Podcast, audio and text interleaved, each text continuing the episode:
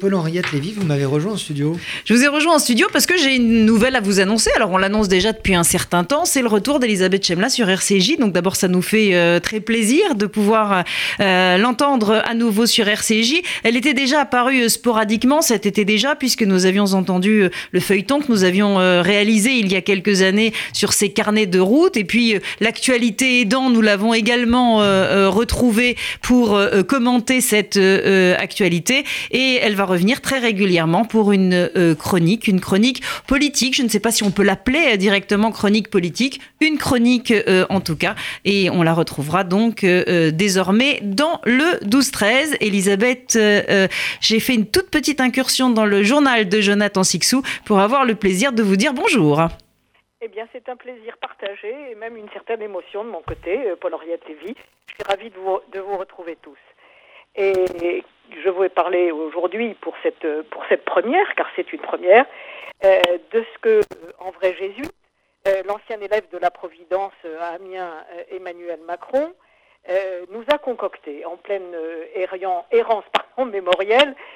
il a fait lancer par ses ministres une bombe atomique sur la France qui est passée un peu inaperçue. Dès le début de l'année prochaine, il révisera la révision de l'intouchable loi de 1905 qui acte la séparation entre l'Église et l'État.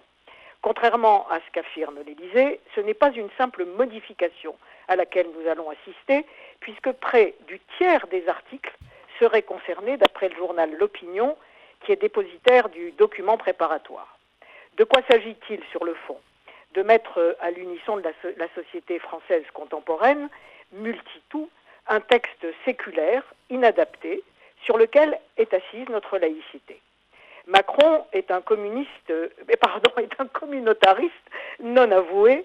Après avoir promis pendant sa campagne électorale qu'il n'y toucherait pas, il prétend désormais que la laïcité est en voie de radicalisation, je cite, au bord de devenir une religion d'État, rien moins, alors qu'elle prend à l'évidence haut de toutes parts. Évidemment, au cœur du dispositif, il y a l'islam, à qui le président s'est juré de donner un statut républicain tout en luttant contre sa radicalisation, celle-ci bien réelle. On sait qu'elle passe à la fois par le net, les prêches et les financements.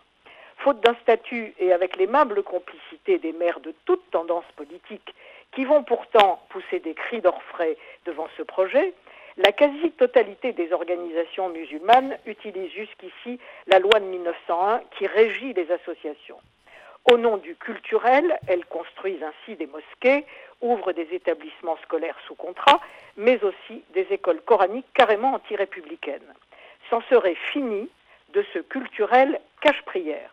Le projet prévoit de décerner un label qualité culturelle pour 5 ans, genre label bio, avec sanction si les associations se livrent à d'autres actions que le culte.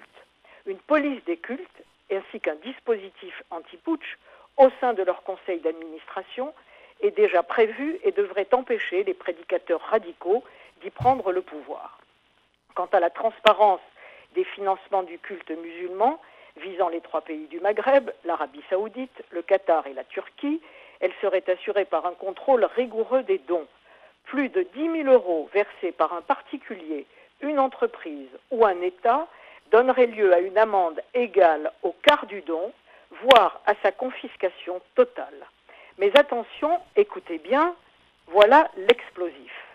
Dans le cadre du climat de confiance avec les religions que veut restaurer Emmanuel Macron, qui les a déjà honteusement libérés du statut de lobbyiste contre l'Union européenne, les associations cultuelles propriétaires d'immeubles les géreraient et affrèteraient leurs revenus locatifs au culte.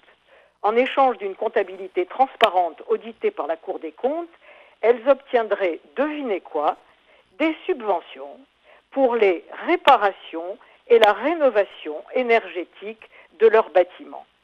Ah, magnifique hypocrisie quand tu nous tiens. Bref, un verrou déterminant sauterait.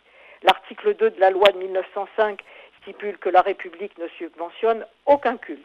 Il y a là de quoi mettre le feu à la France L'écueil de la laïcité sera-t-il le mariage pour tous d'Emmanuel Macron? Ce n'est pas impossible. Affaire à suivre. Donc merci Elisabeth Chemla pour euh, cet euh, éclairage. Nous aurons le plaisir de vous retrouver dans tout juste 15 jours.